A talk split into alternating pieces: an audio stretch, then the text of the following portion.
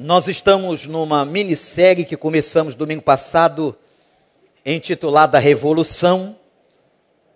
Nós a pregamos no culto da manhã, depois no culto da noite, e hoje estaremos no terceiro capítulo de quatro. Então nós vamos falar desta série hoje de manhã e hoje à noite vamos fazer o encerramento. É uma minissérie sobre a Revolução do Copeiro. Livro do profeta Neemias, você pode abrir a sua Bíblia. E eu estou seguindo cronologicamente, segundo o livro, do primeiro ao capítulo 4. São capítulos fantásticos na história da construção, na história da reconstrução da cidade de Jerusalém, que foi destruída pelos babilônicos. Esse livro conta uma história de 445 anos antes de Cristo Portanto, nós estamos falando de uma história de 2.500 anos, quando Jerusalém foi invadida, há profecias que isso ia acontecer. Já tinha ocorrido, Israel entrou em desobediência, toda vez que a gente entra em desobediência, vem as consequências do pecado, então os babilônicos foram o juízo de Deus contra Israel, invadindo a cidade, destruindo os muros, eu fiquei pensando essa semana, irmãos, sobre isso, sobre essa destruição dos muros de Jerusalém. Gente, imaginem comigo, os muros eram tão largos, a largura dos muros eram de metros, assim se defendia uma cidade, se fazia uma fortaleza. E os babilônicos, diz o texto, derrubaram as muralhas. Derrubaram as muralhas não havia qualquer máquina retroescavadeira. Não havia dinamite. Como é que esses caras conseguiram derrubar pedras que estavam umas sobre as outras, pesando toneladas? Quem visita Israel e vai a Jerusalém e vê, por exemplo, o que sobrou do chamado pináculo do templo, descoberta arqueológica recente. Meus irmãos, é fantástico a engenharia daquela época, como que eles conseguiam colocar uma pedra sobre a outra. Faziam muros, e nós não estamos aqui nos dias de Jesus, nem dos romanos. Nós estamos numa fase anterior.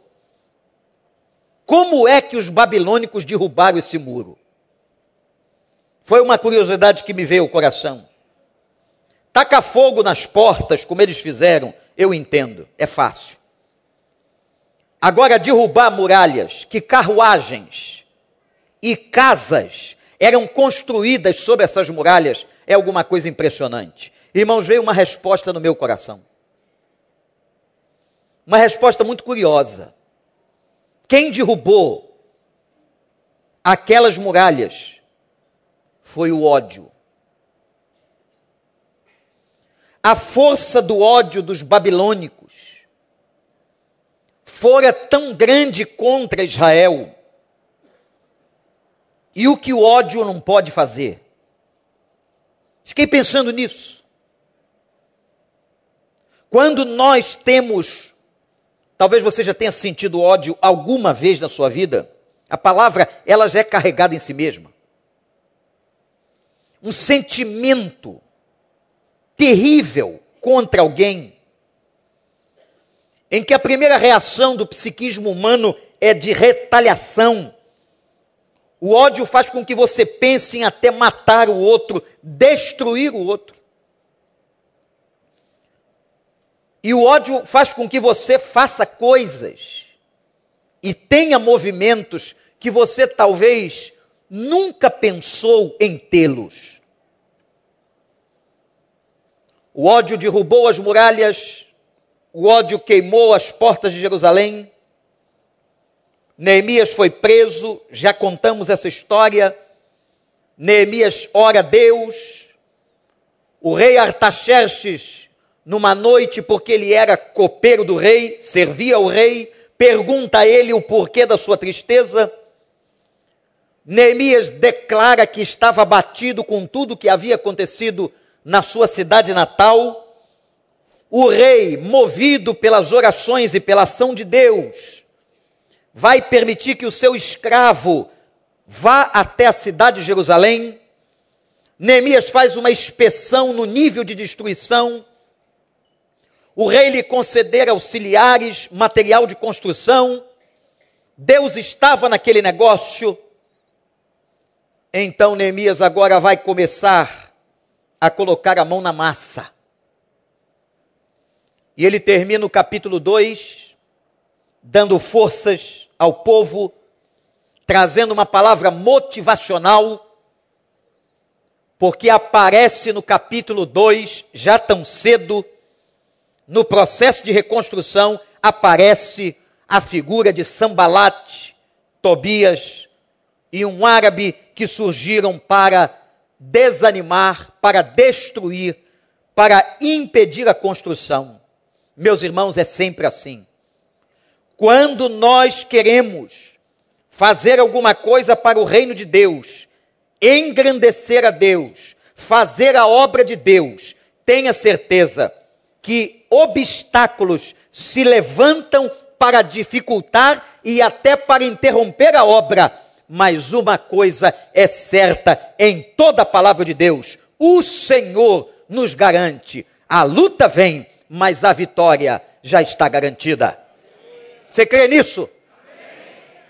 Se a vitória está garantida, se o obstáculo será vencido, você só tem que pedir uma coisa a Deus. Anote aí. Você só tem que pedir, meu irmão, resistência. Resistência para você furar essa onda. Para você passar por esse obstáculo. Que com certeza você vai passar. Você não pode desistir, você não pode esmorecer. Tem muita gente que não alcança a vitória porque não resiste à onda, desiste, para no meio do caminho, se sente fragilizado. Resista. Porque a Bíblia diz: resistir ao diabo e ele fugirá de nós. Louvado seja o Senhor. Capítulo 3 é um capítulo difícil de se pregar. Por que, que ele é difícil de se pregar? Porque ele tem uma estrutura e há uma repetição nessa estrutura. O que muda na repetição da estrutura são nomes de personagens, porque o capítulo 3 é um memorial. Interessante. Eu há pouco explicava na ceia o significado de um memorial. O que é o capítulo 3? Atenção, igreja, é uma honra dada a cada família segundo seus feitos na reconstrução. Todos aqueles que participaram da reconstrução foram honrados. Há uns 15 anos atrás, visitando um dos templos mais lindos do mundo, a Catedral de Cristal em Los Angeles, ou perto da cidade de Los Angeles. É uma obra arquitetônica impressionante uma igreja toda de cristal, monumental, com obras de arte fantásticas, dentro da igreja e no, nos pátios da igreja. Me chamou a atenção que ao entrar na Catedral de Cristal, haviam centenas de nomes de famílias gravadas nos bancos no piso e em tantos lugares daquela belíssima construção. O que está ali é honra. Agora presta atenção, é muito feio você pedir honra. Honra não se pede, honra se recebe. Pastor, dá para construir uma estatuazinha para mim ali na porta, porque eu já trabalhei muito aqui? Não. Pastor, nós vamos construir um busto com a sua cara, o senhor vai fazer 30 anos de ministério aqui. Eu falei, pelo amor de Deus. Ah, mas eu conheço uma igreja. Pelo amor de Deus, irmão. A honra se recebe. Mas tem gente que tem a coragem, como o Renato Gaúcho, e pede uma estátua para ele lá no Grêmio. Parabéns aos gremistas que estão aqui. Tem algum gremista aqui? Tem um, tá lá, o Ralph. Acho que é o único, viu, Ralph? Tem mais um? Lá do Sul. Muito bem. Parabéns, jogaram muita bola. Parabéns. Agora o cara pediu uma estátua para ele. Tem que dar mesmo uma estátua para ele. Mas não precisa pedir. Ele não conhece isso aqui. Mas o capítulo 3 é uma honraria. Agora, olha para o texto e veja como a honraria é disposta.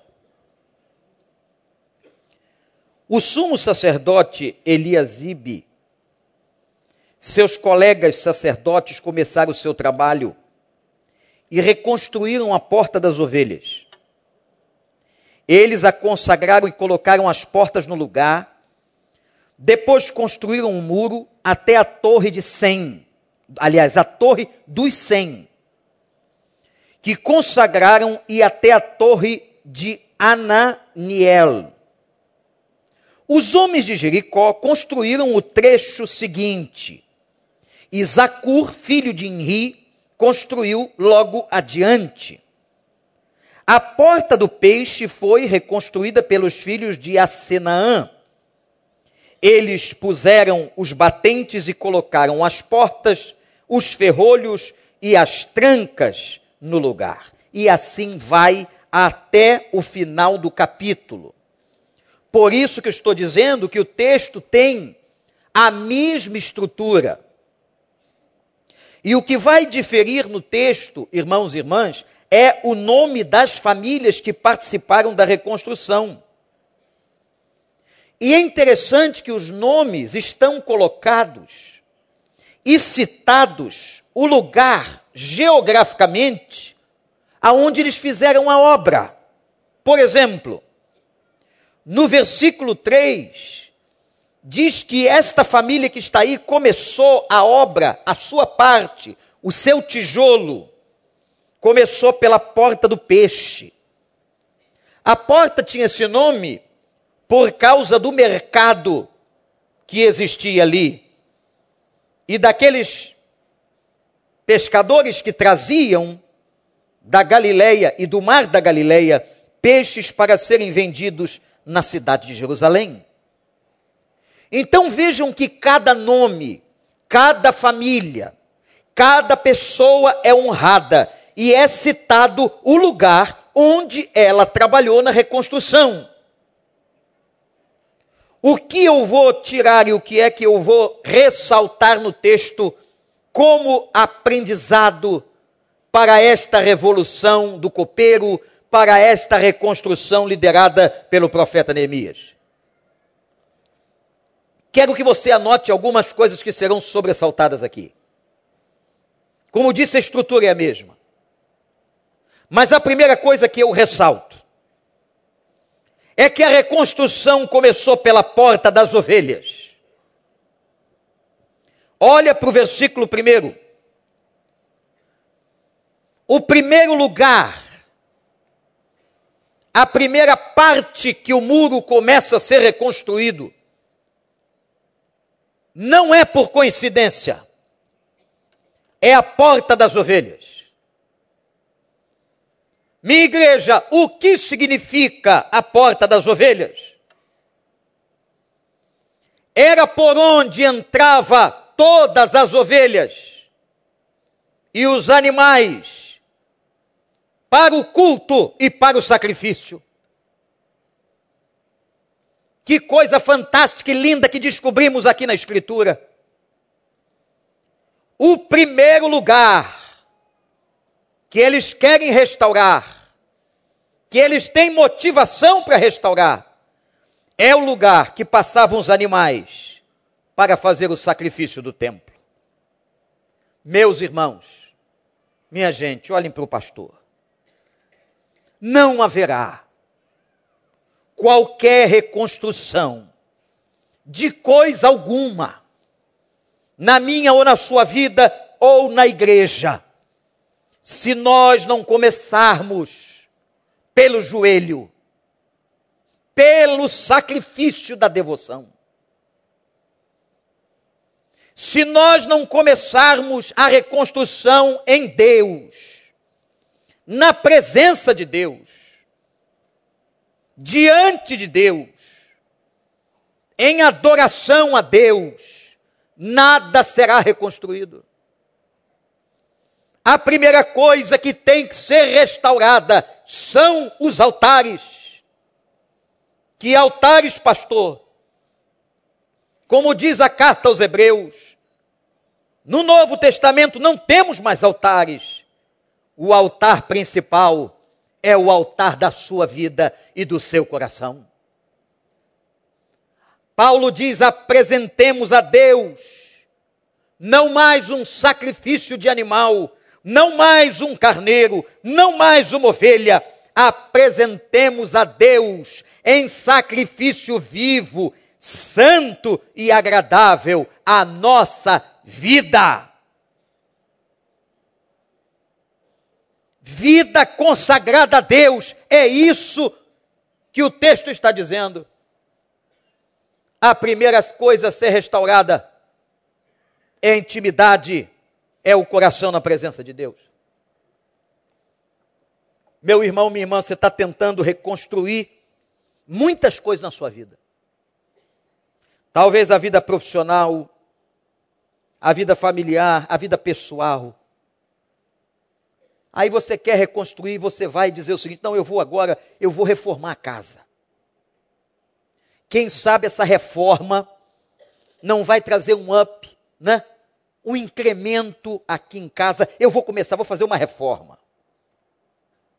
Aí o outro diz assim: não, eu vou começar um trabalho com a minha autoestima, eu vou já já, aqueles que podem, eu vou comprar um carro novo. Porque comprar um carro novo, isso me dá uma sensação, eleva a minha autoestima, uma sensação de poder, como dizem os psicólogos, e eu vou me sentir mais forte, eu vou começar por aí. Outros dizem assim: não, eu vou reconstruir, Pastor Paulo, uma relação conjugal, eu vou convidar para um jantar, vou fazer um jantar. Ou então eu vou no Fazano, um restaurante bem caro, para agradar o meu cônjuge. Guarda o que eu estou te dizendo aqui em nome de Jesus. Qualquer reconstrução na vida da gente, em que área for, tem que começar pela porta das ovelhas. Tem que começar pela restauração do altar. Tem que começar por uma devocional derrubada, que você não faz mais, por uma Bíblia que você não lê, por uma oração que você tem abandonado, por uma intimidade que você não tem mais na presença de Deus. Já teve um dia, mas é trabalho aqui, é trabalho ali, é ganhar isso aqui, é cuidar do neto, é cuidar daquilo, e você vai perdendo seus momentos com Deus. E eu quero dizer ao irmão e à irmã: nós não teremos qualquer restauração se não começar pela porta das ovelhas. Guardou aí a frase? Onde é que tem que começar a restauração, igreja? E a porta das ovelhas é a porta do sacrifício. É a porta que os animais passavam para agradar a Deus. Eu vou lembrar para você um texto que está no Sermão da Montanha. Lá em Mateus capítulo 6, que diz assim: Buscai primeiro o reino de Deus. A palavra de Jesus é tão direta, o dia que a gente aprender a fazer isso, muitas coisas serão diferentes. A gente quer buscar primeiro um monte de coisas. Não, primeiro eu vou buscar uma estabilidade profissional. Primeiro eu vou buscar dinheiro. Primeiro eu vou buscar isso. Primeiro eu vou buscar aquilo. Depois, quando tudo estiver estabilizado, eu vou buscar ao Senhor. É o contrário. Buscai primeiro o reino de Deus e toda a sua justiça. E tudo mais, diz a palavra, todas as coisas nos serão acrescentadas. Louvado seja o nome do Senhor. Você crê ou não crê? Buscar primeiro a Deus Vai começar o projeto, vai para o quarto. Quer assinar um contrato, vai para o quarto. Quer fazer uma sociedade, vai para o quarto primeiro. Você, sozinho, como disse Jesus, fecha a porta. Não chama ninguém. você e Deus, ajoelhado, você na presença do Senhor, dizendo: Senhor, me dá discernimento, me dá a sabedoria de Salomão, me dá a sabedoria que o Senhor deu ao profeta Daniel. Me dá a sabedoria que Tiago diz que o Senhor dá deliberadamente. Senhor, eu preciso disso. Antes de você tomar qualquer passo, assinar qualquer contrato, não importa o valor, que tem gente que é muito interessante. Se o valor é alto, é de Deus. Se o valor é baixo, é do diabo. Quem disse isso a você? As coisas de Deus foram construídas pela viúva. As coisas de Deus foram construídas com gente simples na história. Porque é muito difícil, até o rico, entrar no céu. E disse Jesus: é mais fácil o cabelo passar pela porta da agulha de Jerusalém uma porta que só passava gente. Não se iluda. Não pense que quando você faz alguma coisa a mais, que é pelo volume. É claro que Deus cobra volume a quem lhe dá volume. Está na Bíblia. Mas Deus cobra primeiro o coração. Gente, é um coração quebrantado, é um coração contrito. É um coração restaurado. A primeira coisa na sua vida. Se você está buscando a restauração, a reconstrução de qualquer outra, a primeira coisa é a porta das ovelhas. Segunda coisa nesse texto. Vou ressaltar algumas que estão nesse capítulo de estrutura semelhante. Está no versículo 5. Depois de ter começado a reconstrução pela porta das ovelhas, e se, começa a Bíblia a citar nomes das famílias honradas. Versículo 5 declara que rebeldes de Tecoa se levantaram gente que estava ali, gente que ia trabalhar na reconstrução. Tecoa é a cidade do profeta Amós, só para te situar biblicamente. Ficava mais ou menos a uns 15 quilômetros de Jerusalém. E o texto diz que um grupo de nobres, de pessoas mais abastadas, de gente rica, não quiseram se juntar ao serviço de Deus. Se rebelando contra a liderança. E meus irmãos, eu fiquei olhando isso aqui.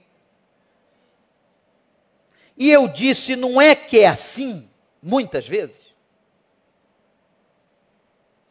Porque quando a pessoa tem muito dinheiro, ela se sente mais poderosa do que os outros. É ou não é, gente? Você que tem muito dinheiro aí, eu não é? A gente chega nos lugares e acha, por exemplo, que tem que ser atendido primeiro. Não é não? O brasileiro tem uma mania pervertida de dar carteirada. eu logo vou arrumar. A gente tem uma frase que a gente gosta de dizer muito: você não sabe com quem está falando. Hum.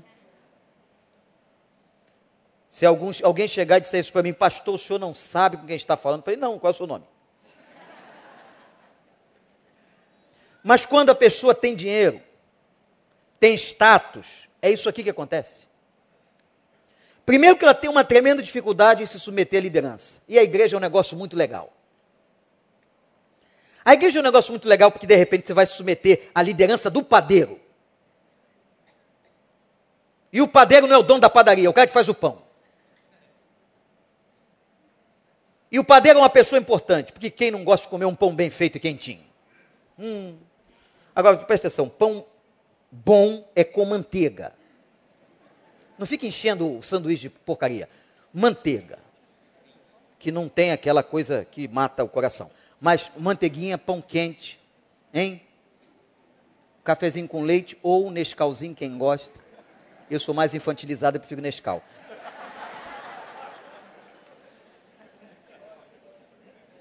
Aí o cara chega na igreja, ele é lá doutor, diretor da empresa, não sei aonde, eu então está num cargo executivo e vai para uma célula, quem lidera? O padeiro. Nada contra os padeiros, amo os padeiros, mas o padeiro tem menos dinheiro do que aquele cara. A situação socioeconômica do padeiro é inferior. O padeiro talvez more de aluguel. Mas aquele cara não, tem várias casas por aí alugadas, ou casas de praia, ou na montanha, e ele acha, aí Deus faz um negócio legal para quebrar isso no coração da gente. Você vai agora submeter-se à liderança do padeiro. Igreja é um negócio interessantíssimo. E aí aparece na presidência, na liderança da igreja, o pedreiro, que é outro sujeito importante Nenhuma casa que nós moramos estaria em pé se não fosse os pedreiros. Eu não sei como é que o pedreiro funciona. Ele faz um negócio tão rápido. E bota aquela massa, faz aquela mistura, bota um em cima do outro. Eu não sou pedreiro. Não tenho mão de pedreiro, não tenho habilidade de pedreiro. E aí você, executivo, vai para a célula. Quem está liderando? O pedreiro. E às vezes o pastor chama para dar testemunho não é o médico, não é o advogado. E é difícil dizer isso numa igreja de classe média alta, onde muita gente é preparada. Quem aqui não fez, ou poucos não fizeram, uma universidade, mas aí o pastor chama para dar testemunho uma pessoa que não sabe falar o português direito. E sempre tem alguém na igreja que confunde o culto com uma celebração da Academia Brasileira de Letras. Tem sempre alguém eu já dei autorização ao meu professor, pastor doutor Adalberto Alves de Souza, e disse para ele, ele é membro da igreja, onde o senhor vê que eu errei no português, porque a gente fala muito e a gente pode errar no português, o senhor me corrija. Não precisa ir lá na frente me corrigir, mas me corrige em e-mail. E ele faz isso quando ele vê um erro de concordância. Olha, Wanda, isso aqui é assim. Isso não é demérito nenhum. Mas aqui nós não estamos na Academia Brasileira de Letras nós estamos cultuando a Deus. Então é possível que o irmãozinho que não sabe falar português direito suba aqui e conte a você um testemunho que você começa a chorar. E aí o cara que é pobre, que é simples, sem ter estudo, quebrantou seu coração como instrumento de Deus. Como é que você explica? Igreja não é assim, gente? Igreja é isso, meu amigo. Se você está entrando aqui dizendo o seguinte, ó, eu sou o maior advogado da cidade, é lá fora, aqui você é irmão. Eu sou o maior médico da cidade. É lá fora, lá no teu consultório. Aqui você irmão. Eu sou o empresário mais rico. É lá, no teu negócio, na bolsa. Aliás, se é o empresário mais rico, se apresente a mim, que eu quero ter um papo com você.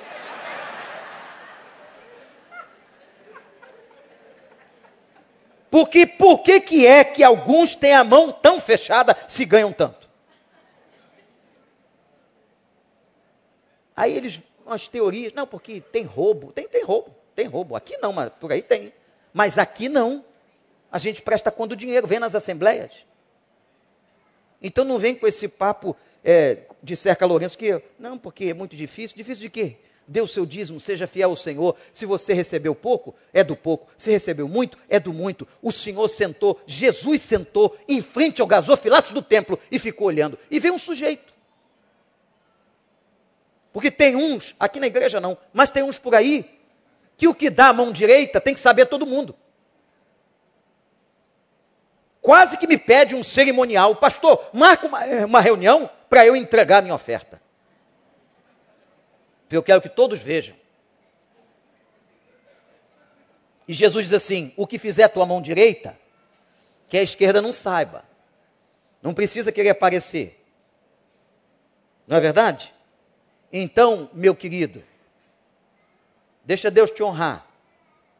E deixa as promessas da palavra serem cumpridas na tua vida, mas faz de coração. Aí veio um cara no templo trazendo muito dinheiro e colocou, e alguns ainda faziam uma oração, diziam assim: Ainda bem, Senhor, que eu não sou como esses miseráveis pobres, mas eu posso dar muito. E aí veio, entrou a viúva. A viúva era a pessoa mais complicada financeiramente da sociedade daquela época.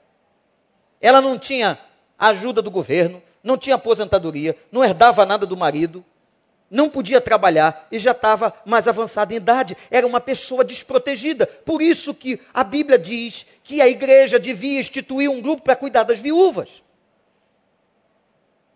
E entrou aquela viúva no culto e deu aquela moedinha, o pouquinho que ela tinha, e Jesus disse: Essa mulher deu mais do que aquele homem que botou muito volume aqui, porque ela deu do coração, ela deu tudo que ela tinha, ela deu a alma. Como Paulo diz: se não der a alma, não adianta dar volume. E o Senhor, pelo seu milagre e graça, abençoa a vida dessa viúva e essa oferta. Louvado seja o nome do Senhor. Aí, quem sabe tem um cara do volume me escutando. Não precisa levantar sua mão, não vou fazer isso. Mas se você é o cara do volume, diz assim: ah, então, já que o pastor está dizendo isso, eu vou deixar só as viúvas contribuírem. Não precisa do meu dinheiro para se construir o reino de Deus. Olha aqui, preste atenção. Na palavra de salvação. A Bíblia declara que o Senhor cobrará de nós tudo aquilo que nos deu, todos os talentos. Eu quero dizer uma coisa para você: Deus não tem te abençoado só para você acumular, Deus tem te abençoado para você abençoar. A turma de Tecoa, cidade de Amós, não quis participar e se submeter à liderança. Então, a primeira lição do capítulo 3 na reconstrução do copeiro. Por onde começa a reconstrução, igreja? Por onde? Pela porta das ovelhas, vidas no altar. Segundo, pessoas que não quiseram se submeter à liderança por causa de um status que elas carregavam na cidade de Tecoa. Terceiro, anota aí. O texto vai mostrar que havia na reconstrução uma grande, grande unidade. O texto mostra que famílias lado a lado, que pessoas lado a lado, um trecho do muro após o outro. Eu me lembro quando construímos uma igreja no morro há muitos anos atrás, que nós levávamos o tijolo naquele processo de formiguinha o primeiro de baixo passava para o segundo mais em cima, o segundo passava para o terceiro, o terceiro passava para o quarto. Muitas igrejas foram construídas dessa maneira. Mas o que é fantástico neste trabalho, nesta imagem, é a unidade do povo, gente.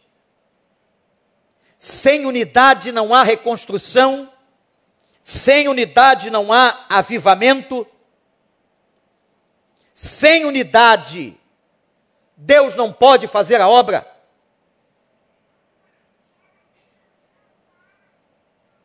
Alguns anos atrás o Billy King esteve aqui. Billy King foi um dos pastores mais importantes no avivamento da Coreia, pastor da primeira igreja batista de Seul. Visitamos a sua igreja. E logo em seguida o presidente da Convenção Batista Brasileira convida Billy King para vir ao Brasil. E quando King chegou ao Brasil, chegando de um país em avivamento real, que em 50 anos deixou de ser um país budista para ser um país crente, com mais de 50% da população convertida, com a maior igreja evangélica do mundo, a igreja de Iodo, que à época era liderada por Po Yong-chu, com um milhão de membros. Billy King chegou aqui e começou a ouvir as bravatas de brasileiros e de pastores brasileiros dizendo que nós estávamos passando um avivamento. O homem estava chegando do país do avivamento. Billy King fez uma entrevista com muita gente e depois de uma sala ele disse o seguinte: vocês estão enganados. Vocês estão tendo muitos movimentos mas vocês não estão passando por um avivamento real. aquele mover que desce do céu e que transforma a base social e que atinge qualquer crente em qualquer denominação. Vocês não estão passando por isso. Vocês estão passando por um outro tipo de coisa.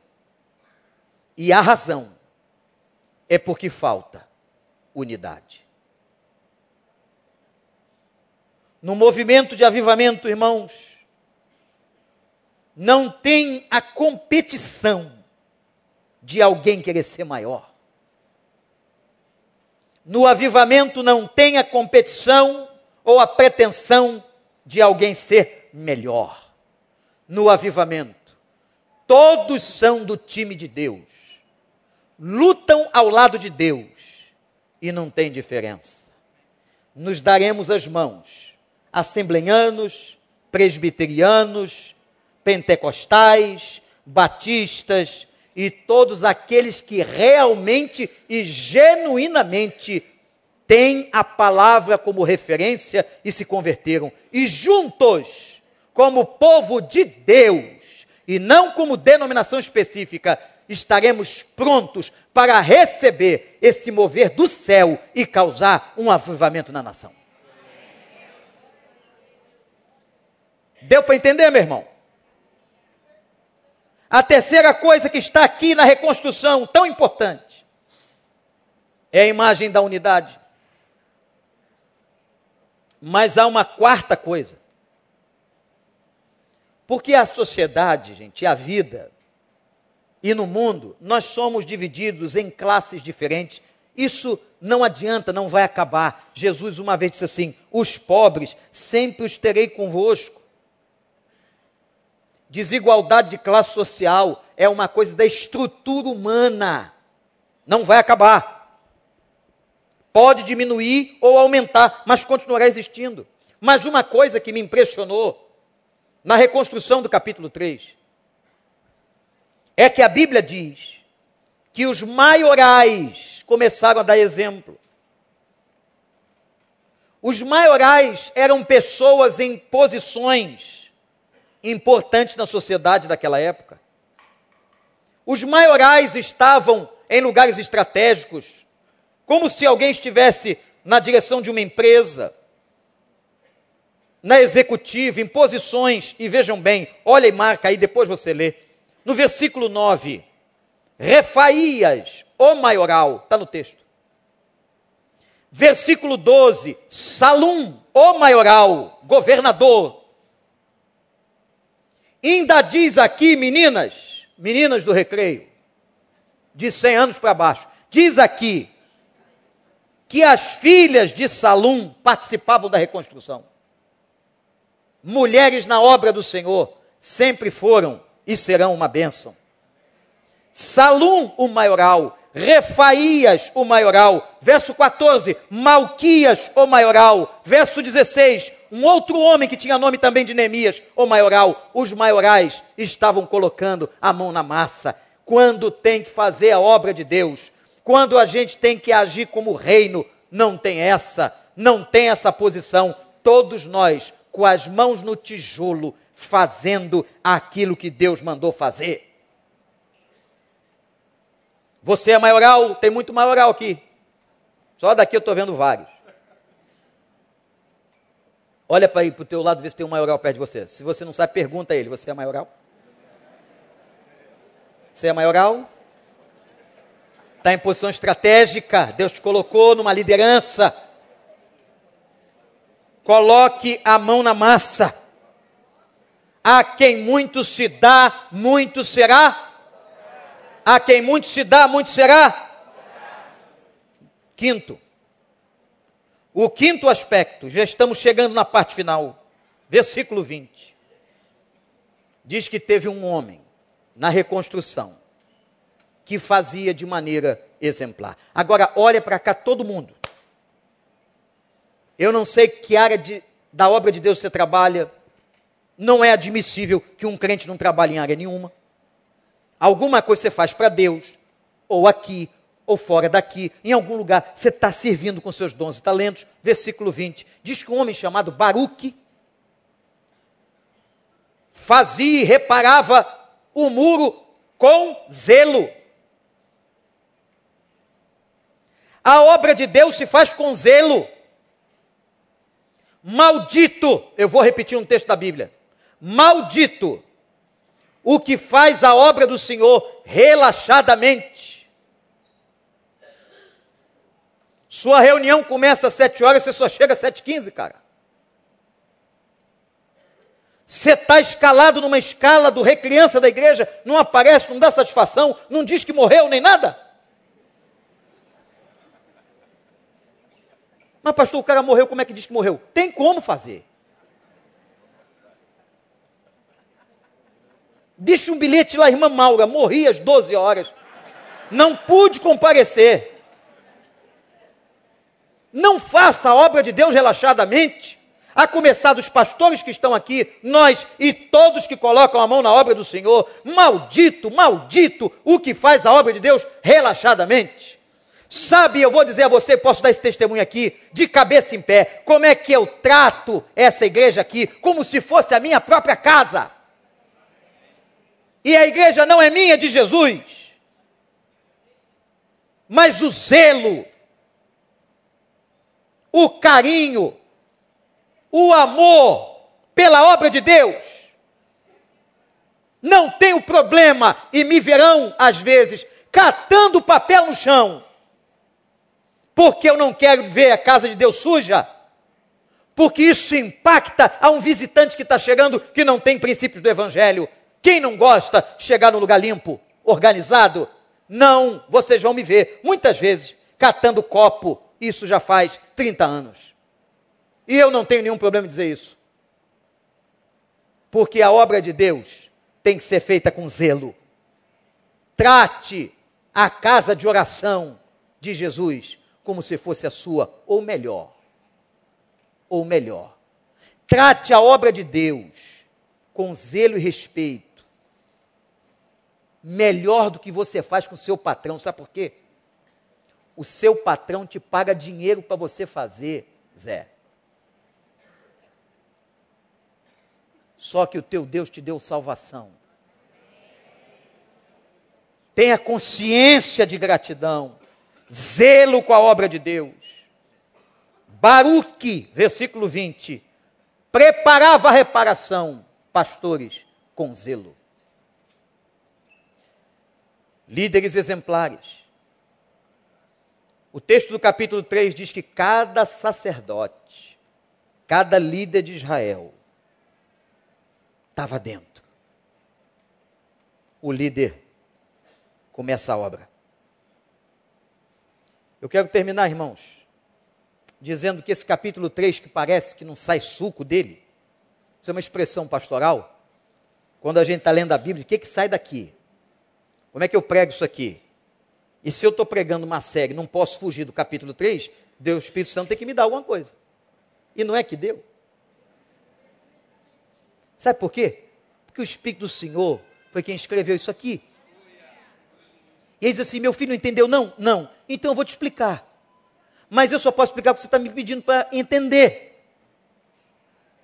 Um capítulo desse, como é que o cara prega aqui? Prega assim. Primeiro pede a Deus a graça e depois deixa o Espírito Santo jorrar. E o Espírito do Senhor vai fazendo isso. E vai apresentando para a gente como é que se faz a reconstrução. O capítulo 3 mostra, atenção, que uma reconstrução se faz começando pelo altar reconstruindo o coração. O capítulo 3 mostra que nós temos que seguir bons líderes. Cuidado, porque líderes tem muitos. Hitler, por exemplo, foi um grande líder.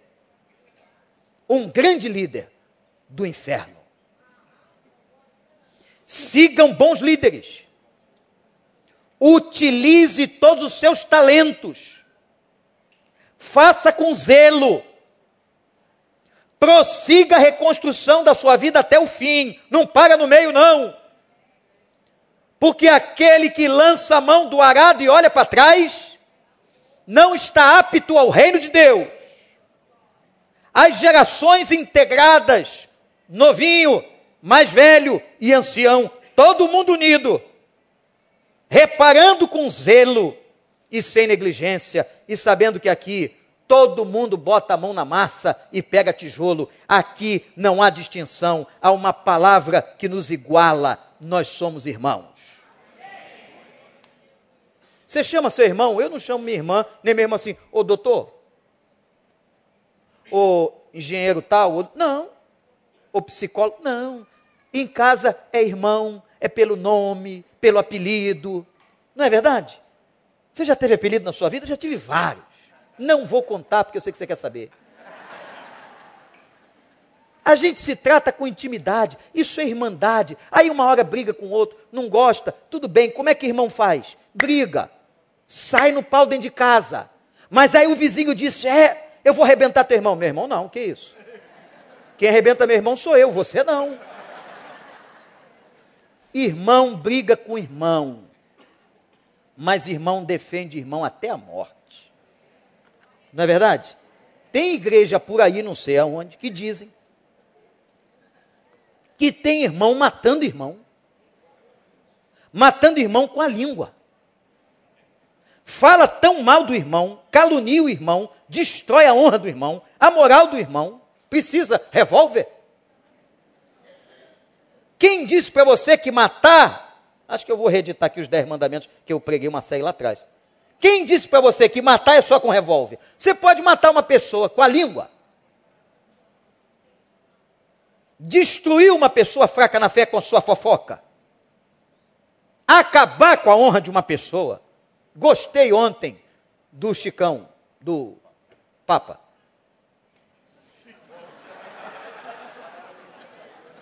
falando italiano. Ele disse: se você vai falar mal do seu irmão, morda a sua língua. O Papa. E agora quem está falando? O pastor. Encontramos um ponto de convergência. Não mate as pessoas. Não se desanime com os rebeldes. Eles sempre vão aparecer. Sambalate está aí mesmo.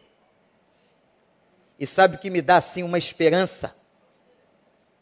Que Jesus treinou só 12. Olha que grupo pequeno, menor que o meu colégio pastoral. Só tinha 12, menor que o colégio pastoral dessa igreja. E ele disse: um é diabo. Irmão, se eu for na proporção, se fizermos uma regra, a cada 12 um for demônio, tem legião aqui dentro. Mas a legião, vamos terminar, está vencida no nome do Senhor dos Exércitos. Não quero saber quem é, está derrotado. O Senhor vai fazer a reconstrução, vai dar a vitória, e é isso que o capítulo 3 nos ensina. A Deus toda honra, toda glória e todo louvor. Gostou? O capítulo 4 é de noite, vem. Não fica lá na internet, não. Vem à casa do Senhor, que domingo é dia do Senhor. Vamos ficar a igreja de pé, com alegria. Ô oh, capítulo fantástico. E quando você encontrar um capítulo bem esquisito, continua lendo. Continua lendo e pede assim: Senhor, me ajuda a entender, porque nada está na Bíblia que não ensine alguma coisa. Tudo que está aqui vai te ensinar, vai abençoar. É palavra, é carta de Deus. Todo pedaço da carta tem sentido. Louvado seja o nome do Senhor.